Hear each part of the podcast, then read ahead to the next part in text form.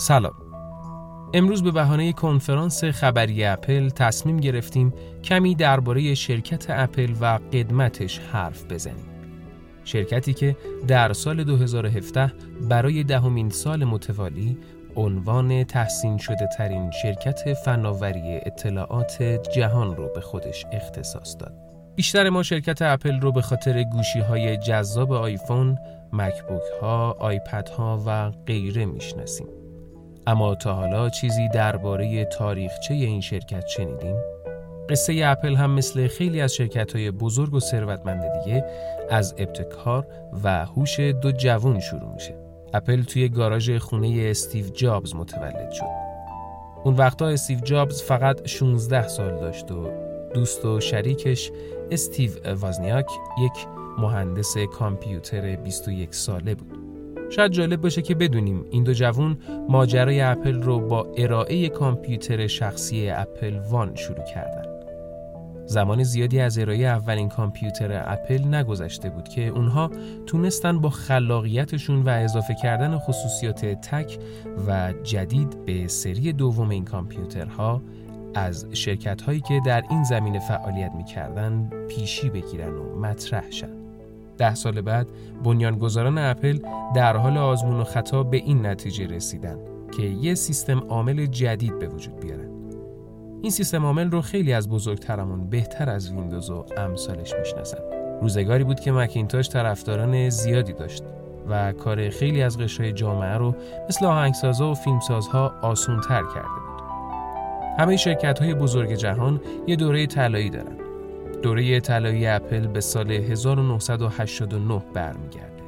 زمان این شرکت که حالا هر روز بزرگ و بزرگتر می‌شد، اولین مکینتاش قابل هم رو معرفی کرد. که برای خودش انقلابی توی دنیای تکنولوژی بود و اما از اونجایی که بعد از هر دوران طلایی مدتی هم دوران سیاه وجود داره اپل به جایی رسید که کم کم رو به نزول رفت ارائه شدن ویندوز از طرف مایکروسافت به حدی سر و صدا کرد و معروف شد که اپل تقریبا تا پای ورشکستگی رفت اما فکرهای بزرگ همیشه می‌تونن از نو شروع کنن اپل به مدت 7-8 سال همکاری با شرکت های مختلف سعی کرد که خودش رو سرپا نگه داره بعد در سال 1998 دوباره جای پایی محکم توی دنیای تکنولوژی برای خودش درست کرد. حاصل این قدم بزرگ معرفی اولین آیمک و اولین آیپاد شد.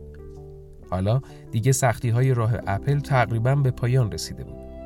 اونها عصر جدیدی رو توی زندگی کارشون شروع کردن که همراهش تمام محصولات جذابی رو داشت که امروز می‌شناسیم از مکبوک ها گرفته تا آیفون ها فکر کردیم تا شاید بد نباشه بدونیم این شرکت که این روزها به خاطر تحریم های اپستورش بیشتر از قبل شنیده میشه همیشه هم توی کشورمون بیخانه و کاشانه نبوده حتی برعکس اپل توی ایران هم تاریخچه ای نچندان کوتاه داشته امروز می‌تونه فرصت مناسبی باشه که کمی هم از تاریخچه اپل توی ایران بدونیم. خب اوایل دهه هفتاد شمسی یعنی همون روزایی که اپل در اوج خودش بود این شرکت توی ایران نمایندگی های رسمی داشت.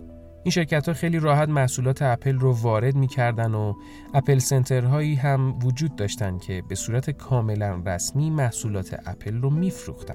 از همون وقتا اپل توی ایران با افتتاحیه این شرکت ها محبوب شده بود. درباره روزگاری حرف می‌زنیم که محصولات اپل با سیستم عامل فارسی، کیبورد فارسی و راهنمای چاپی فارسی فروخته می شدن. تیمای برنامه نویسی رسمی توی کشورمون برای اپل فونت فارسی طراحی می‌کردن.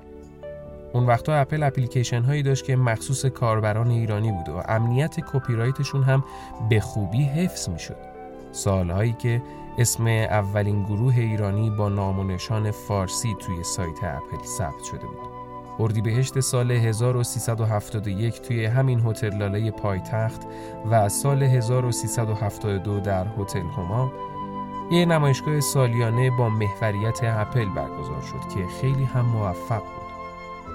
تو این نمایشگاه ها محصولات جدید شرکت اپل معرفی می شدن.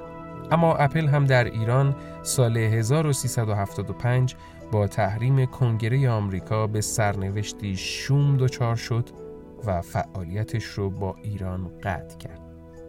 حالا 21 ساله که فروش اپل توی ایران رسمی نیست و ما همچنان به علاقه خودمون پافشاری می‌کنیم و دست بردار نیستیم. از اینکه با سیبپ بهترین اپستور ایرانی همراه هستید از شما سپاسگزاریم. ایام بکام.